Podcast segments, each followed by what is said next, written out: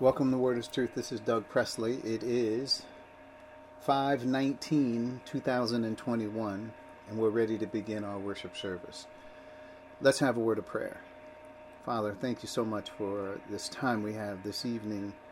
Uh, we, we thank you for life, health, and strength, and, and for traveling mercies and bringing us all back together again.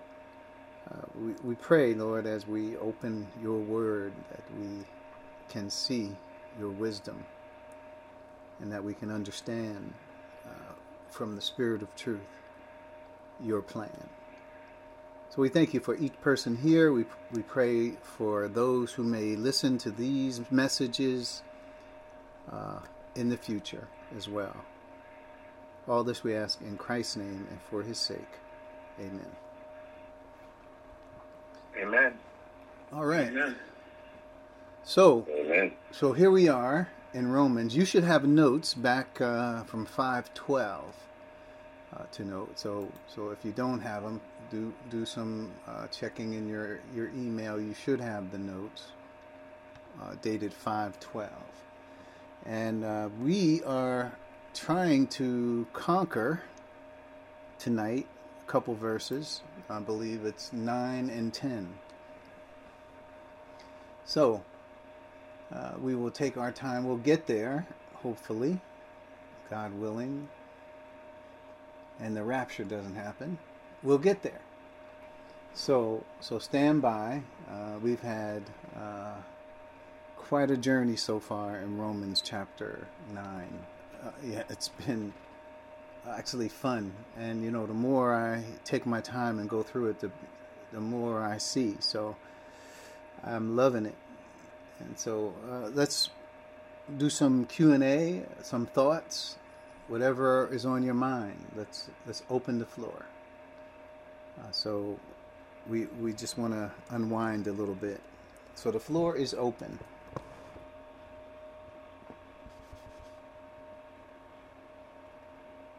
Um, yeah, I'm. I'm going to. Uh, I have some questions, but it's not fair to ask these questions because I'm skipping ahead in Romans. So, uh, we, what, How far how far are you skipping? ahead? Nine seventeen. 17. Oh yeah, that's ahead a little bit. Yeah, that's that's ahead, and it's really out of uh, sequence. So let's just hold this question. Uh, I was reading commentary today, and I'm in it, and I just thought there were some very, very interesting things uh, on 17, and you know Pharaoh, uh, about Pharaoh, and but all this is a precursor to what we have yet to study. So let's be patient. Well, yeah, I mean, We will. we could preliminarily talk about uh, what's to come. The uh, here here's something in the commentary that it said, just to throw it on the table. Sure. It says, How can God choose individuals to belong to Himself and at the same time make a bona fide offer of salvation to all people everywhere? I was reading this today, and uh, I was reading, I read a, a lot of these commentaries. This is Believer's Bible, but you know, it's a lot of things that are said about election and God's sovereign choice as God. Um, and of course, there are people that say uh, if He elected some to be saved from uh, Ephesians 1 4, they actually mention it in many of the commentaries. You know, there's then certainly He elected some to be lost. And uh, that scripture 917 uh, is one that they quote to say that they predestined people to be lost. That God predestined some to be lost and some to be saved, which we know is not true. So uh, I just thought it was all very, very interesting. A lot of so this is what you know. These verses are coming up. I, I just think we need to just continue on, and we're going to get into all of this. Absolutely. getting, in fact, we're getting there now. Yeah, we're moving forward pretty good. We got a at this point. We're- leave it, leave it alone. We're at a good pace, and uh, we're only about um, four or five verses from there. So, but just to note. I have also the Believer's Bible commentary, and uh, so what I would, and I see the the statement here that you're talking about, where they talk That's right. about um, God is sovereign; He Yeah. chooses some to salvation.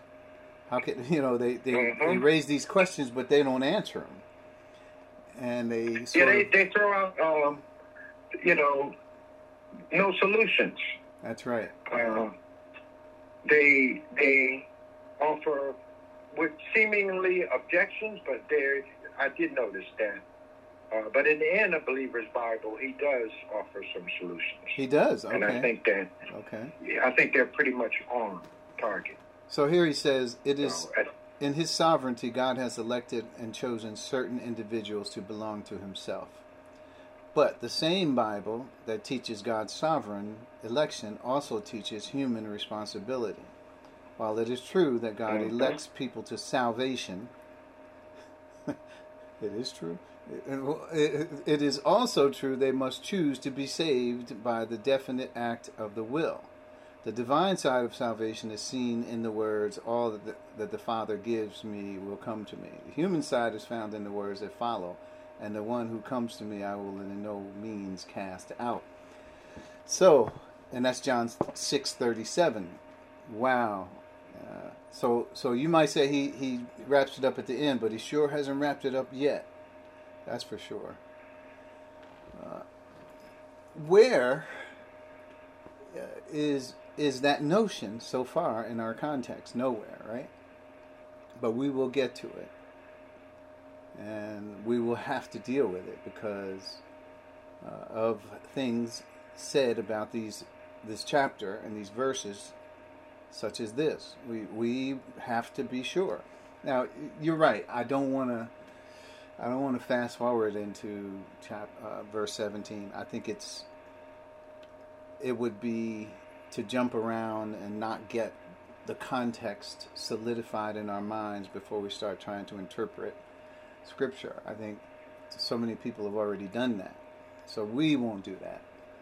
We will take our time, understand uh, from the context what the apostle and God are talking about here. So, but uh, obviously, these verses, I'm well. First of all, you are doing what I hope everyone else is also doing, and that is your homework. Read or find out what people are saying about these verses, right? Because guess what? We're we are going to have something to say about these verses. So I'm hoping that there you have some context to understand when I talk about how controversial these verses are. Because people have said all kinds of things about these verses that are not accurate according to what the context is. So you have to make some judgments. And you have to also look at what I'm saying and say, well, is what we're saying according to what is written here as well. You have to make those judgments. And whatever uh, you come up with, I'm curious to know. I'm I want to know what conclusions and how you reasoned these verses as well. Well, you're, you're seeing how we're going through them, and this is why we have Q and A. One of the reasons why is that we can dissect what is has been offered. Right, so let's say nine, five, six, seven, eight. You can take the notes, you have them, and you could say, "Is this what uh, I think most reasonably the Scripture says?" Or you could say, "Hey, I see another point here that could also be brought out. I would be happy to hear it." So I- I'm saying, think with me here, and that is important, not just that you know I write these notes and come up with a, an interpretation.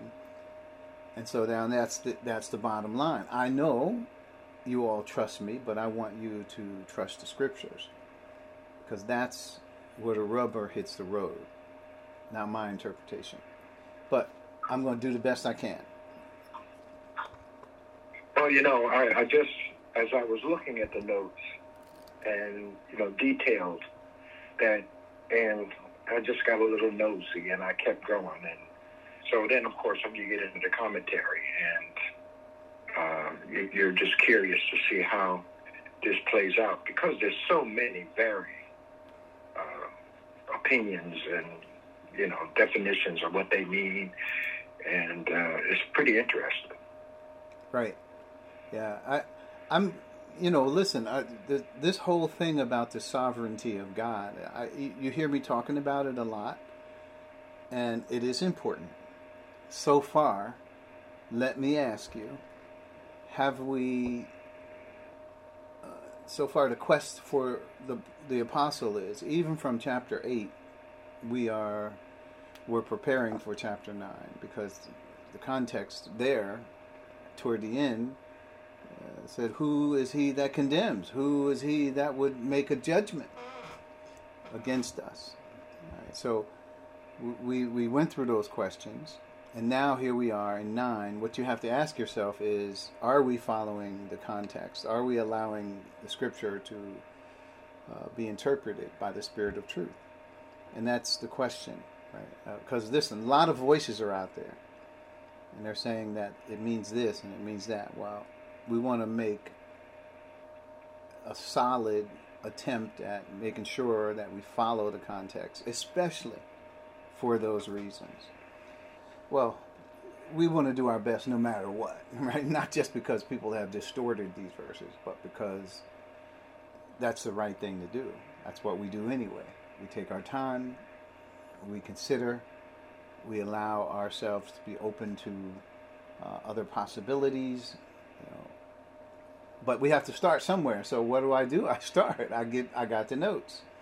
So you can look at the notes, you can compare those, you can look at the commentaries. I think all of us have ample access to commentaries through our biblical application here. So, yeah, I, I welcome it. Listen, this is what I find interesting is when iron sharpens iron, as, as the scripture says. To me, that's there's no uh, one interpretation that we must take. That's religion. What we want to take is what the scripture forces upon us. That's that's the, to me the conclusion we want to come to. So I guess other people would probably say the same thing. Right? I'm not all alone speaking in this regard because I'm sure other people other Bible teachers would say, yeah, yeah, this is what you want to do. Yeah, let the Bible interpret itself, all that. Okay. But you have to make some judgments here. I'll pause.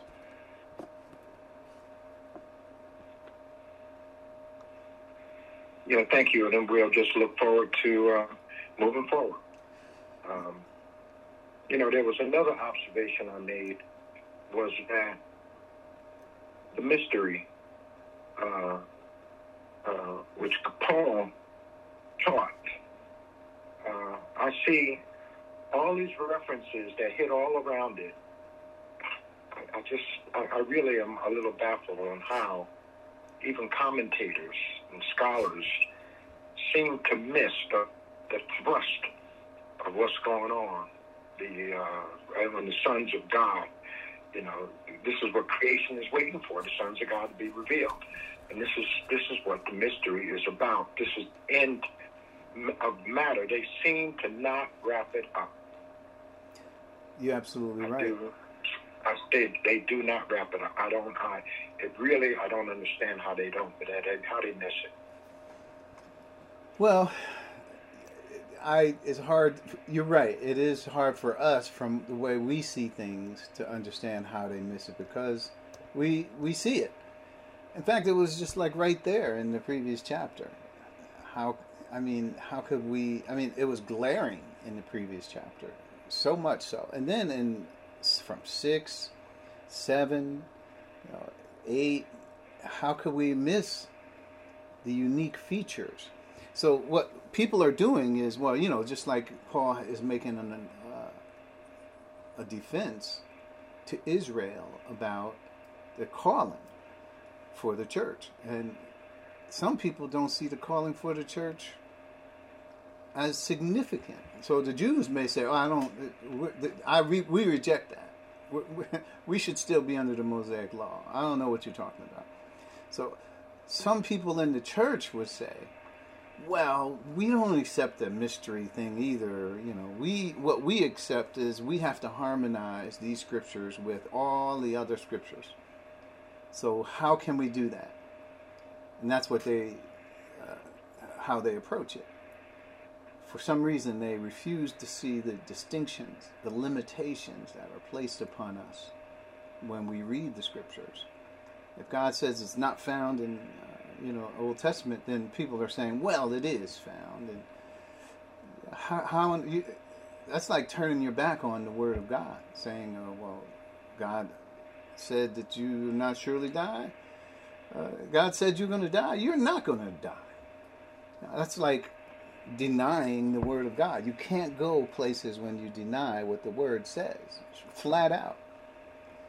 So we have an obligation, and that is to do our best to interpret this according to what the scripture teaches us. And then, after we do so, to teach it, if we can, to others who need this information. So it is important for us. I would say it's an important work we're doing. The more controversial you see the scriptures, uh, or at least people interpreting, and if we can come up with a clear interpretation of it, I think it is it is our responsibility to make sure others are, are aware of such uh, interpretation. Right? Because people are they're so comfortable in in their shoes. They they don't want to be shaken or moved from the standpoint of reform theology or, or whatever theology they have. We have to be open. If we can't allow the Holy Spirit to teach us, then, but you know, I think you're right. I think the major obstacle is people reject the mystery. They reject this this unique calling. Now, people, you know, I don't think I've heard of, at least in my commentary reading, you may have to read, and I may have read it and forgot, but I don't think I've heard commentaries talk about the point that we made earlier, and that is that Paul is defending God's right to choose the church. I don't think I've heard that. That that's what Romans 9 is about. And I think a couple of weeks ago I was asking a question. I think Bill answered it and Dave did too. It was about um, do you think God has a right, or, or that people have a right to ask this question? Like Israel is saying, foul. You can't do that. You just violated something. You can't. We're the called. You can't just automatically say Gentiles are now called. Can we? Can you do that? If you do try to do that, then the word of God has failed. That's what they're saying. God has cast away Israel, which he foreknew. That's what Israel is saying. And I asked the question earlier to everybody. I said, "Well, is you think that's a legitimate question? Should I mean, do they is that arrogance for them to ask such a question?" And I could ask that question now. I, I know what Bill already said and Dave already said, but that's where we are. Until we get to the place where we can answer that because then we're not integrating chapter 9 into the context. Because chapter 9 is just out there. Oh we could do whatever we want with it. But that's not true. In fact i don't even know if you just picked up at chapter 9 how you could come to the conclusions that some people have. But we're going to do our best to take our time and i don't want the whole thing to the whole experience to be about um, defending against what reformed people say about this or Calvinism says. I don't want the whole Bible study to be on a defensive mode. Well, they said this, and this is what we say. This is, they said this, and we. I don't want. I want to be able to teach it from the context, like we have been doing, verse by verse, uh, phrase by phrase, and until until we can understand what is being said and, and that's what we're going to.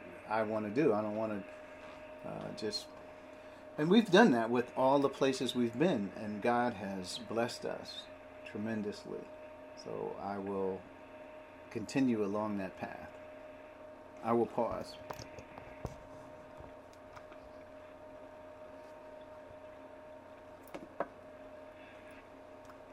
All right. Well, on that note, it sounds like we should jump into Romans. Sounds like it. I was just thinking the same thing. Okay, so Romans 9. Romans 9 is the chapter, so let's go there. Uh, and I got you should have notes from as I said earlier, 512. Um, but here it is. For this is what this is Romans 9 9 through 10. For this is what the promise said. About this time next year, I will return, and Sarah will have a son. And not only so, but also when Rebekah had conceived children by one man, our forefather Isaac. So this is where we are, Romans 9 9 through 10. And in the notes, the promise to Abraham was God's way of establishing Israel on his terms. It was not according to Abraham or Sarah's desires. It was not God's choice. It was God's choice from the start, from start to finish. Often, we think we are helping God by inserting our will and choices into his plans. We should know that in every case, our plans are discarded and God's plan moves forward. If we have humility, we can not only learn to accept God's choices, but embrace them as though they were our own. And that's, uh, I think that last statement is so true. At least for me, it is, where many times the will of God is transformative. You can read it and you can say, oh, this is what God wants. Then eventually you can come to believe it, embrace it, and love it. And then you, it was, it's almost like it's your thought. it's like salvation by grace. It's almost like your, th- it's, you have embraced it to the point where spiritual logic of it now makes sense to you you can't even see it any other way. And if somebody were to say it, you'd say, wait a minute, what, what, how, you just missed. What about this scripture? What about that scripture? How do you answer this? How do you answer that? You would have to reason it out with that person. So I realize it's hard to find people who want to reason things out with you because that people are just not fixed for reasoning. They're more fixed for, you know, just religion you know, allowing religion to tell them what it is, and then either they believe it or they don't. If they believe it, then they're part of the group. If they don't, then they'll probably find somewhere else to go. But uh, what we want to do is allow God, the Holy Spirit, to reason with us. And that's what we want to do in these passages as well. So we're going to take our time. For this is what the promise said.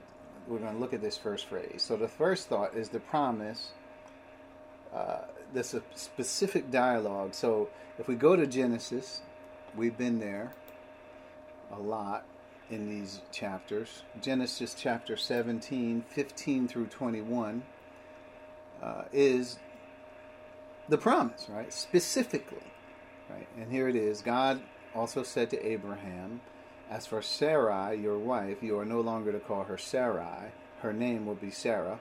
I will bless her and, and will surely give you a son by her. I will bless her so that she will be the mother of nations, kings, peoples will come from her. Abraham fell face down. He laughed and he said to himself, Will a son be born to a man a hundred years old? Will Sarah bear a child at the age at the age of ninety? And Abraham said to God, If only Ishmael might live under your blessing. Then God said, Yes, your wife Sarah will bear a son, bear you a son, and you will call him Isaac. I will establish my covenant with him as an everlasting covenant for his descendants after him. And as for Ishmael, I have heard you. I will surely bless him. I will make him fruitful and will greatly increase his numbers. He will be the father of twelve rulers, and I will make him into a great nation. But my covenant I will establish with Isaac, whom Sarah will bear to you by this time next year. So there's there's the promise specifically stated. For this is our phrase here, the apostle brings out, for this is what the promise says. And sure enough, he quotes right right there in Genesis, where he says in our context it is about this time next year I will return and Sarah will have a son. So he mixes in Rebecca because Rebecca's not here, but he's also, uh, as we talked about before, the point the apostle is making here is not about salvation. It is the forming of national Israel. And like I said before, if you get this in your head, if you understand what Paul is doing, what what Moses was doing by penning Genesis and the promises and so forth, then you will understand the gist of Romans chapter 9, 10, and 11 pretty easily. So we, we, we want to understand that this is what God is doing. He's establishing the nation Israel. So that's specifically the promise. Point B Israel was created by the miraculous power of God, not human power. And that's, you know, a lot of times I think Israel forgets that. That somehow God is the one who sovereignly uh, created them. They did not exist. And he took from Gentile nations to make uh, Israel. So, I mean, you could you could talk about Abraham, Isaac, Isaac, and Jacob as the patriarchs. For and God is the one who specifically chose each one of them, and miraculously, in each case, He brought forth the promise on His terms, as I have said have said earlier in the uh, in the intro. That it was on His terms. He says no, and and listen. At every tr- chance Abraham and Sarah could get, they tried to turn the promise into something that was humanly possible. It's something God is saying, no, I'm going to tell you here. It is through Isaac right, that your offspring, your seed, will be reckoned. And so when God told Abraham, look up at the stars in the sky, and see, if you can count all those stars, right? If you can see all that, so shall your descendants be. So Abraham could think, well, I'm just going to have many descendants. But that wasn't the, that wasn't the plan, just for you to have many descendants. God was talking about the nation Israel. The impact of the nation Israel has been huge on the, in this world.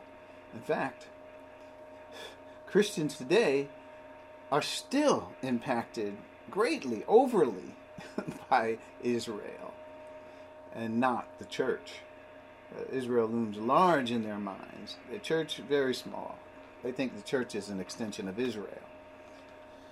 So, in this case, we want to make sure we understand how God brought the nation. And then, not only did he bring it about through uh, Abraham, Isaac, and Jacob, miraculously, with those miraculous births, but he freed them from the nation Egypt uh, which was one of the most powerful nations in the world, God was able to uh, bring his people out of bondage. And through miraculous signs, wonders, and miracles, he did this.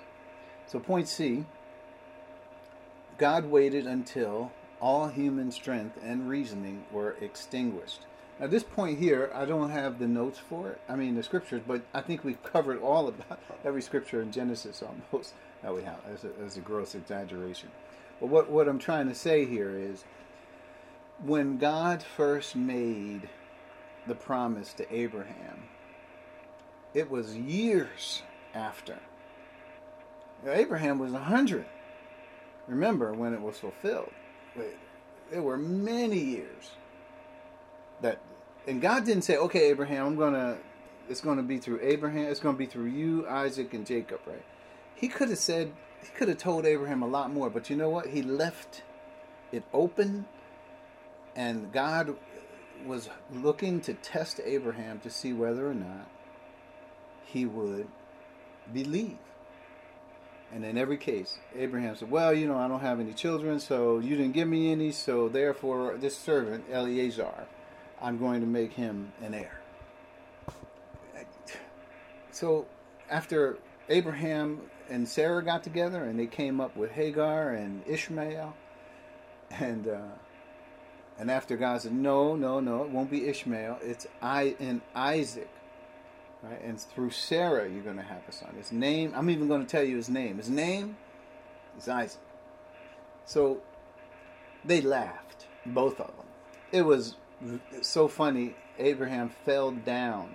Now, he, he didn't fall down on his knees and pray, Thank you, Lord. Thank you so much for for bringing you know the information that it's going to be through Sarah. No, no. Abraham falls down and laughs. It's funny to him. Now that's insulting. Uh, it was just he laughed in God's face. And we could read those scriptures in Romans 4 where it talks about Abraham against hope believed in hope and was strong in faith, giving glory to God. So, what was happening when he wasn't strong in faith? And he was laughing. He was not bringing glory to God, he was bringing insult. I could have understood the next scripture could have been, and then where Abraham stood, there was a black spot with smoke rising from it. Because he, God could have just said, you know what, I'm to find me another Abraham. And, and we're to work through him. You're done. But God used that man as imperfect as he was. And it's a testimony to all of us because all of us are imperfect and human. And oftentimes we insert human solutions for God's plans. God has solutions for his plan. God is going to do it his way. And that's how we have to see this. So he waited until Abraham was past age, until Sarah was past age, and he held Sarah back from having any kids, period. Same thing with Rebecca. Same thing with Rachel. Right? And this this God kept this thought of I want my nation to be special. I want to have my hand and fingerprints all over this. And he he did. It's exactly what he did. So he waited until they had no strength left. So there's nobody who could say anything about, yeah, Abraham just had Sarah or Abraham had uh, worked it out himself. No, no. It was all God. Point D Abraham and Sarah were vessels. God provided the miraculous power to create Israel. They were just vessels. I mean, Abraham, as we already said, was beyond there was nothing he provided. He, in fact, he was sexually dead. He couldn't. He couldn't conceive. There's no any, and so was Sarah. It was over for them. And God restored things in such a way that here comes Isaac. So this was miraculous. I mean, we should know that we are not the recipients of God's grace because of whom what we are. And if we look at Abraham, we can see they've had many problems. Sarah too. So it was not about whom what they are. It was about who God was and what his plan, what his plan was. That was what it turned out to be about. Point E. In the end, God's way would prevail even over man's logic and reasoning. So it sounded reasonable to Abraham. He says, Well, I'll put Eleazar in charge. Or when, you know, he lied and told, you know, when Sarah got captured and he lied and said, Oh, that's my sister. And he should have he should have been upfront and said, No, this God has called me and this is the calling and this is my wife Sarah and and so forth. No, Abraham, he, he you could see and read the the details for yourself. Abraham was not a perfect man. He was like us, wasn't he? in many ways. And he tried to reason it out, so did his wife. He heard God's promise, and he said, Well, it's not happening. He was often pushy and arrogant, I could see. Telling God, okay, so God, he didn't say, God, I beseech you, can Eleazar be. No, he said, uh, God, you didn't give me, you didn't keep your word. So you know what I'm going to do? Eleazar is the man. God has had to jump in and say, He is not the man. Back up. And he had to tell Abraham, reiterate the promise. I mean, he had to do that several times. By the time Isaac was, I forget how old he was, 14 or something, and God told Abraham, I want you to take your son, your, your the one you love, take him and I want you to take him to a mountain, and, and I want I'll show you what to do once you get there, and I, I want you to sacrifice him as a burnt offering. So Abraham, it, he went, he figured, okay, God, without you, I could not have had this son in the first place.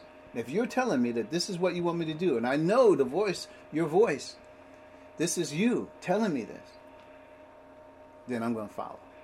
Abraham, it didn't say he thought about it, didn't say he had a restless night's sleep, didn't say he hesitated, didn't say he asked God, Well, are you sure? He did what God told him to do. He trusted. That's where Abraham had already turned the corner. He understood who he was dealing with, with God. That was quite late. So, but to Abraham's credit, he was he was faithful. Yes. Point two. So it, for it was for this is what the promise said about this time next year. This is point number two. I will return and Sarah will have a son. So not only was Abraham chosen, Sarah was too. So that's we kind of brought that out before. So we, we understand that Sarah is a chosen vessel, just like Abraham was a chosen vessel. And Abraham couldn't have done it without his wife Sarah. Neither could Isaac without his wife Rebecca. Right? So we, we have these uh, stories, and you know the thought of all of this is, which we've gone over this, and I, I could really go a lot faster. I know, but we're trying to understand all that God has said, and He has called Abraham, and He has also called Sarah. So, point B being chosen did not mean they were set for life without worries or cares. It means a life, it should be, it means, I didn't put the S on that. It means a life of responsibility and purpose in the plan of God. So, that's what is important. Right? And, and as we come to the understanding of these things, what we'll see eventually is how our calling, even though different than Israel's, or what God did in the formation of the nation Israel, we're going to see that our calling does follow some of these very principles. It doesn't, like I said, it doesn't mean they're set for life. And I, I know people say, "I'm chosen, I'm special, I'm, I am, I'm called." Uh, it meant a life of responsibility. I want to read Genesis 4, 18 through 21 uh, I'm not. I'm not saying Genesis. Romans four eighteen through twenty one. I'm going to read that real quick. So, against here it is. Against eighteen. Against all hope, Abraham in hope believed, and so became the father of many nations, just as it has been said about him. Said to him, "So shall your offspring be." So this is interesting. This verse 18 sums it up, doesn't it? Sort of makes the statement that, hey, just like the promise, God did what he said. Sure enough, Israel became a great nation and Abraham's descendants, uh, just like, and he, it says Abraham in hope, against all hope. In other words, it was impossible for Abraham to do this. But in hope, Abraham be, became, uh, believed and became the father of many nations, just as has been said of him so shall your offspring be. Now, here it is, verse 19. Without weakening in his faith, he faced the fact that his body was as good as dead, since he was about a hundred years old, and Sarah, Sarah's womb was also dead. So now notice this. This is without weakening in his faith. He he did all this. And and of course, he he he graduated to this point because you saw he was not here just from the beginning. This is after he got up off the ground and was laughing. But verse 20, yet he did not waver through unbelief regarding the promise of God, but was strengthened in his faith and gave glory to God. This was after he came through his periods of unfaithfulness. Being fully persuaded that God had power to do what he had promised. And see, that's important. Being fully persuaded. That's the hope Abraham had. He didn't have the son, but he said, okay, there was a point when Abraham said, okay, that's it. He's going to show up. God, you have the power to do it.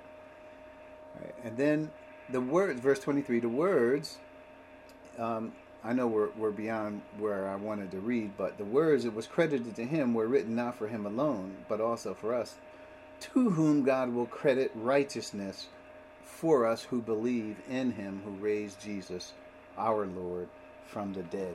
So we need the kind of faith that Abraham eventually uh, obtained. It was through trial that he obtained that faith. Now, just imagine uh, the ideal situation is that God would speak and we would believe and trust him. I mean, we could see it all throughout Israel's history. We could see it even with the disciples. God said, "This is I'm going to I'm leaving here, and they did not want to believe it. He died just like he said he would. They said to the woman who said, We have come from the tomb, and the Lord is not there. We, and we have seen the Lord. And they said, You women are crazy. This is crazy talk. But yet they got up and they went to the tomb. So, so it's interesting as you see human frailty unfold and notice we all have it. If you think you don't, then you've misunderstood what it means to have faith. You've got to learn to trust God. It's not something we innately have within us, this trust. It's a reasoning. God comes to us, He presents His case, He shows us who He is, He tells us what He wants us to do, He gives evidence of who He is, and He expects that we trust Him. So, so this point it is responsibility and we talked also about joseph right? Joseph has all these dreams about um, he's chosen by god you know all the brothers are bowing down to him. Uh, you know the story of all of joseph. And you know uh, the brothers looked at joseph in arrogance. They said wait a minute. Who do you think you are we're going to bow down to you. Oh, you? You think you're somebody special? Oh, I see. So, did Joseph understand the responsibility that was placed on him? The answer has to be no, he did not. But he came to understand it. Joseph, he was sad that his brothers uh, sold him into slavery. He was upset all throughout his lifetime until he finally understood what God was doing with his life and what all those dreams meant earlier. God, you you could say, well, he could have gave him some more information. Well, he did along the way when he needed it. It was up to Joseph to believe, and then it was a life. You could say, oh, Joseph was blessed. He was blessed. What did that mean? It meant Joseph had a life of tremendous responsibility. I mean, people lived and died on his word. Pharaoh trusted Joseph. And if Joseph failed, many people would die. So, what responsibility? That was tremendous responsibility Joseph had. And that's what it means. If we're blessed, we're highly favored in all these things people want to say, then that means you are you have a tremendous responsibility before God. Not everybody is called. Not everybody's chosen. But for those who are, God places responsibility. And when it says, you have been blessed in the heavenly realms with every spiritual blessing in Christ, What does that mean? It means tremendous responsibility. That people think, oh, it's just like, oh, you know, the cartoons, you know, we used to look at when we were kids. Somebody finds a treasure and they're so happy. They're throwing the money into the air and they're sitting on a pile of gold. And that's the that's the next point. Point C, being chosen does not mean we sit atop a pile of gold and precious stones. It means responsibility. We're chosen. We're adopted to sonship. Remember, the adoption means the greatest transfer of wealth and power. That's what adoption means to us. God is this is the greatest transfer ever of God's wealth and power. We're heirs of God. And that's what it means. If we're heirs, we're sons. And we're sons, then we're heirs, and heirs of God. So, so this not only speaks of our position, but it also speaks of the power that we wield. But that power is not just to give us something that we could show off with. It is because God has called us to this tremendous responsibility over all things. So, so stop looking at this blessing. Oh, I'm so blessed. Stop looking at it as well. You know, you know, I got everything I need. I don't have a care in the world. I could just live this great life. I could have whatever I want. I could have whatever, whatever all the money, all my bills paid, all you just fill in the blanks. People, what people say they want, but that's not what this means. So, if God made you great in this world, that doesn't mean anything. We're not of this world. And that means He He has a responsibility for you. Point D. And what was Abraham chosen for? We could see that now, right? That verse that we said, uh, look at the verse here, uh, verse 18. Against all hope, Abraham in hope believed, and here it is, and so became the father of many nations, just as it has been said of him, so shall your offspring be. I could see that Abraham was. I mean, the, the position he had, you wouldn't have imagined. God said, Look, look see all these stars? So shall your offspring be. God is saying to Abraham, That's what I'm going to make of you. And talk about tremendous responsibility. Maybe that's why Abraham was busy shuffling his feet trying to figure out a way to make this come true instead of allowing God to do what he does best. So, uh, what was Abraham chosen for? We can see that clearly. What are we chosen for is the question that you should already have the answer to. If not, we could certainly fill in the blanks. But what are we chosen for? Obviously, it's not just we're great, we're somebody special. We're higher than this one or higher than that one. You know what? Same thing. We have tremendous responsibility.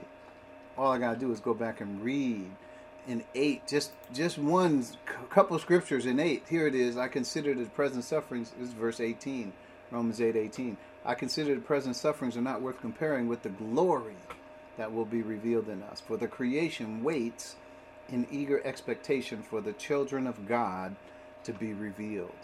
For the creation was subjected to frustration not by its own choice, but by the will of the one who subjected it, in hope that the creation itself will be liberated from its bondage to decay and brought into the freedom and glory of the children of God that's responsibility. That's not just, oh, we're rich. we're, we're, we're wealthy. We can buy whatever car we want. This is about God's plan, responsibility in His plan.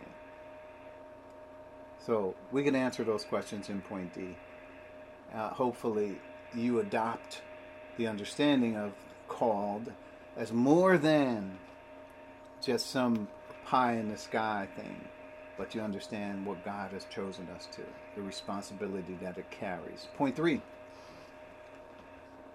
So let's start from the top. For this is what the promise said About this time next year, I will return, and Sarah will have a son. And not only so. Okay? So this short phrase, and not only so. Couple points there. The apostle has more to add to the story of the nation of Israel. So remember, when he's talking about he's talking about Abraham, he's talking about Isaac, all the different variations that they tried to throw in. But no, it's straight path, straight line to Isaac, and then from Isaac a straight line to Jacob.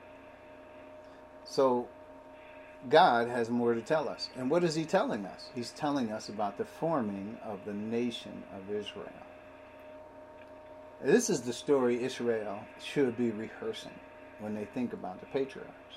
This is what they should be rehearsing how God chose them, called them out of Egypt to be a nation unto himself, a peculiar nation.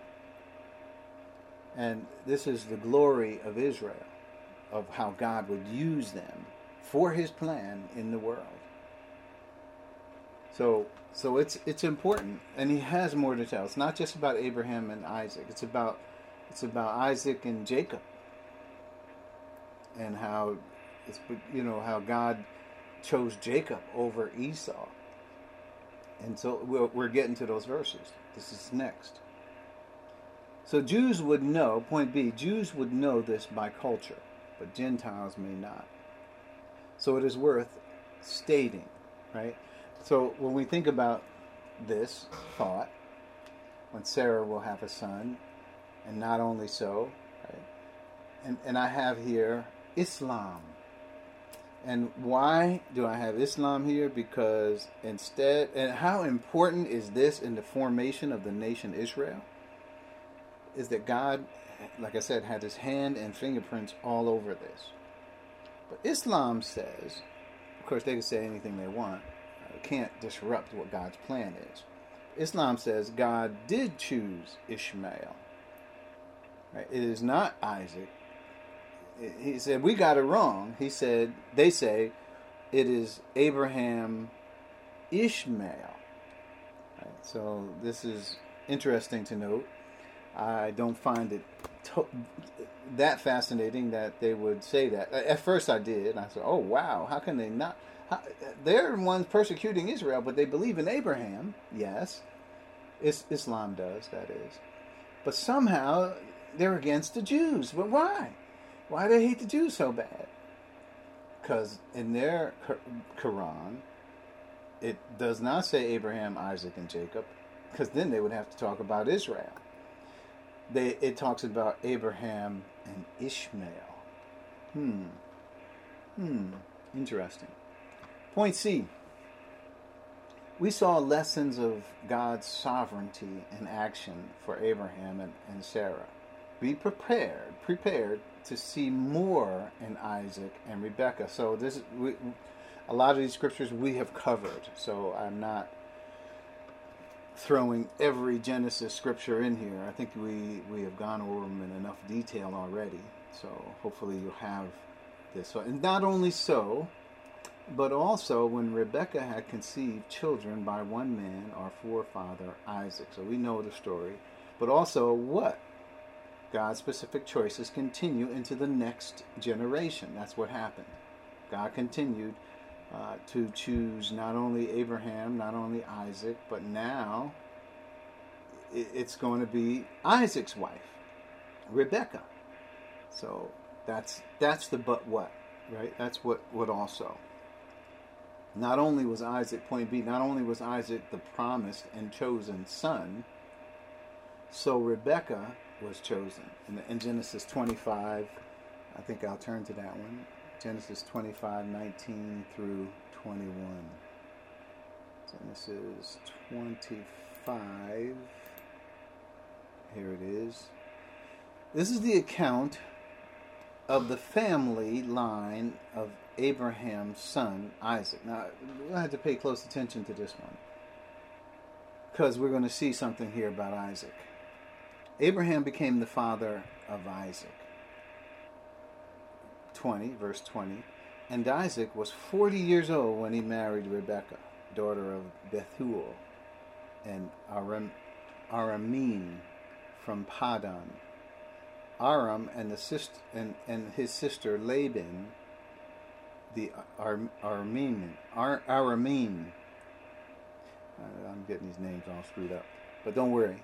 Isaac prayed to the Lord on behalf of his wife because she was childless. There it is, what we were talking about earlier about her being childless or barren. She didn't have any kids, but yet God said that they were going to have children. The Lord answered his prayer, and his wife Rebecca became pregnant. So, 22, the babies jostled each other, each other within her, and she said, Why is this happening to me? So she went to inquire of the Lord. The Lord said to her, Two nations are in your womb, and two peoples from within you will be separated. One people will be stronger than the other, and the older will serve the younger. When the time came to, for her to give birth, there were twin boys in her womb. The, and we're going to continue it out all the way to, to verse 26. The first to come out was red, and his whole body was like a hairy garment. So they named him Esau. After this, his brother came out with his hand grasping Esau's heel. So he was named Jacob. Isaac was 60 years old when Rebekah gave birth to them. So, we could go on. The boys grew up. Esau became a skillful hunter, etc., etc. But that that's what happened. That's the promise, uh, and and God laid it out about how it was going to happen. Point C: the patience of Isaac was also tested. It looks like there were some humility humility lessons learned. Everything is done with God's perfect timing. So when we look at Genesis 25, verse 20, Isaac was about 40 years old when he married Rebekah, his daughter, right? So 40 years old. And then when you look at 26, after this, his brother came out with his hand grasping Esau's heel. So he, his name was Jacob. Isaac was 60 years old when Rebekah gave birth to them. So notice, 20 years passed before uh, this the child was born. God told Isaac, he promised this. He said, This is what's going to happen. But it wasn't until 20 years later that it happened. When it says, okay, then uh, Rebecca got pregnant. After, this is, remember, Isaac was 40. God, at 40 years old, Isaac was ready. He said, I'm ready. Um, uh, it's, it's, just that Rebecca doesn't have, is not able to become pregnant. And God prayed, uh, uh Isaac prayed. God answered the prayer. She became pregnant. But not till 20 years later or 19 years later. So it took patience on Isaac's part. It took humility on his part. And perhaps he learned a lot from what Abraham's experiences were. I'm sure Abraham uh, it was on display for all to see with Ishmael and uh, you know, all that he did, and so I'm sure Isaac learned some lessons here. Twenty years later, we need to have patience with God. We we're always like right away. I need something right now. God says, "Sure, I'll give it to you." Twenty years later, that's when it, when it finally happened. That's interesting to me. Point D conceived children. Rebecca had conceived children. She was pregnant with twins, as we read, and promise concerning them was given. So we already read that in verse 23, where it says, uh, Two peoples will, and the older will serve the younger. There will be two nations in her womb. The older will serve the younger. So we saw what it meant for her to conceive children and so forth. So we're, we're, we're up on that. So, point E, as we're closing this out, is why is the Apostle Paul giving us a history lesson about the forming of the nation Israel? So that's that's what we have to consider. Why? I mean, is it just that he feels like we need to know this, or uh, how do we get so deep into what's happening with Israel. And again, we have covered this. I just want to be clear. It is because that Israel is objecting to the calling of the church. God has chosen us. We are chosen in Him before the creation of the world to be holy and blameless in His sight. In love, He adopted us as sons, He predestined us, and so forth. This is this is what happened to the church. But Israel is saying, "Hold on, this is what happened to us." Yeah, can't just take the same words and apply it to you, except for God did it just that way but he demonstrated it through signs, wonders, and miracles. So you got to say that the church is miraculously born as well. So we we're answering that objection. And if we ask God, God, is it legitimate for Israel to ask such questions? The answer has to be yes. Why? Because God is literally explaining it to us here. He's explaining to us how he formed the nation Israel. And how he does what he wants to do sovereignly. He has a right. He gives the explanation, but you can be sure later on in the context, God may do some checking here when people are t- trying to intrude in areas where they don't belong, like it, i.e., his sovereignty. So, why is he giving us this history lesson about the formation of Israel? That's why because Israel has a problem and God wants to lay it out there. I'm glad He does. I'm glad He, he gives us the Spirit and tells us, you know, it is through the baptism of the Spirit. You know, John truly baptized with water, but you will be baptized with the Spirit not many days from now. Then later He gives us in writing what all that means, what the baptism of the Spirit is, the sealing, the the indwelling. He, every step of who we are and the assets that we have in this age have been delineated to us carefully by God. Just as we see the record of what happened to Israel. And, and, when we talk about the coming of the Spirit, it was prophesied, and was it so? Yes, because Jesus did die. He was raised from the dead according to what the scriptures have said. And he has promised the Holy Spirit, and now we are in that age. So the answer is yes. All those, all the, both of these things are true, and we must learn to respect the choices of God. And so Israel deserves a thorough answer to their objections. God thinks so. Otherwise, we wouldn't be going through scriptures like this to educate us, to bring us up to speed on what God's sovereignty actually means when it comes to his plan. So, we're going to continue with this thought as we uh, continue in the scriptures. Uh, Romans chapter 9. We got some scriptures ahead of us uh, next week that will explain a lot more in detail. And here, I'll just read it. Um, Yet, this is verse 11, before the twins were born, or had, had done anything, good or bad, in order that God's purpose in election might stand, not by works, but by him who calls. She was told, the older will serve the younger. So we read that already in Genesis. We're going to um, see what the apostle means by bringing this forward next week.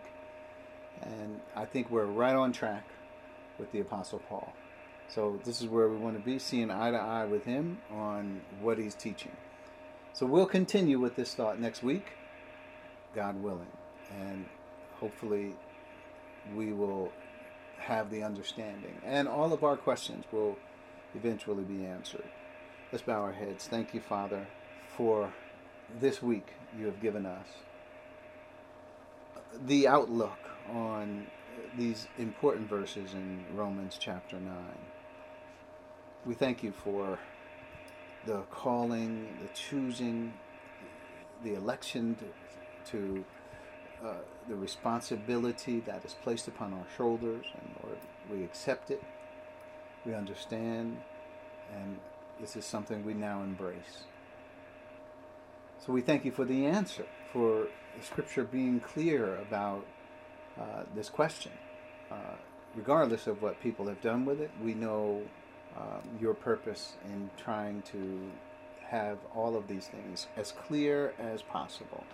So we thank you for your your perfect word always corrects, uh, it, it instructs, it reproves in righteousness. Thank you so much for your for your word. It, that is not only here, but it is accurate in this day.